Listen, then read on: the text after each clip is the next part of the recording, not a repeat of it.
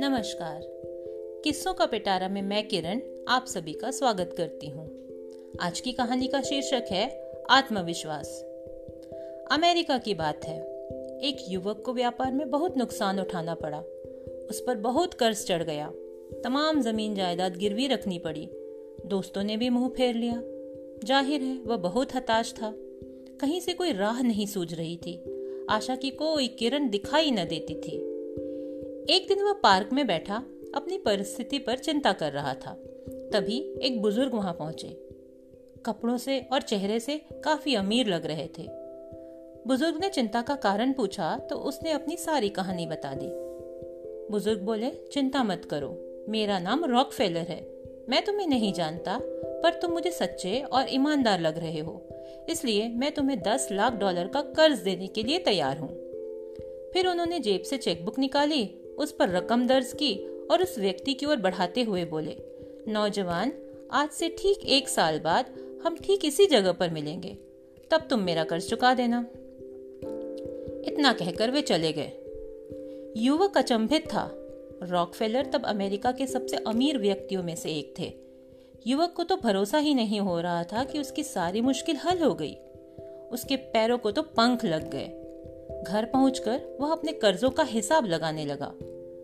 बीसवीं सदी की शुरुआत में दस लाख डॉलर बहुत बड़ी धनराशि होती थी और आज भी है। अचानक उस युवक के मन में एक ख्याल आया। उसने सोचा, एक अपरिचित व्यक्ति ने मुझ पर भरोसा किया, पर मैं खुद पर भरोसा नहीं कर पा रहा हूँ। यह ख्याल आते ही उसने चेक को संभाल कर रख दिया। उसने निश्चय कर लिया कि पहले वह अपनी तरफ़ से पूरी कोशिश करेगा, पूरी मेहनत करेगा कि इस मुश्किल से खुद निकल आए। उसके बाद भी अगर कोई चारा न बचे तो वो चेक का इस्तेमाल करेगा।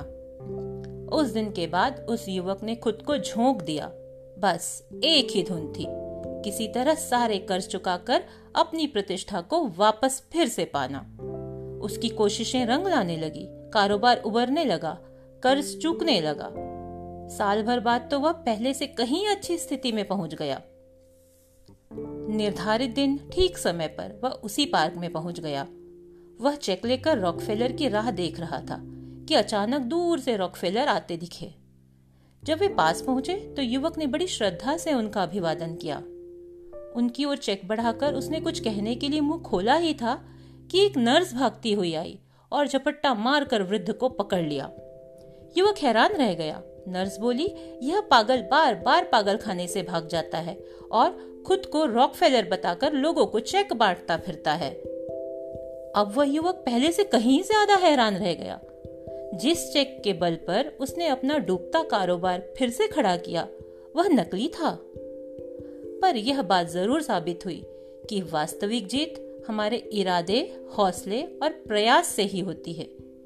यदि हम खुद पर विश्वास रखें तो यकीनन किसी भी परिस्थिति से बाहर आ सकते हैं। तो इस कहानी से हमने सीखा कि हमेशा कोशिश करते रहनी चाहिए, खुश रहना चाहिए।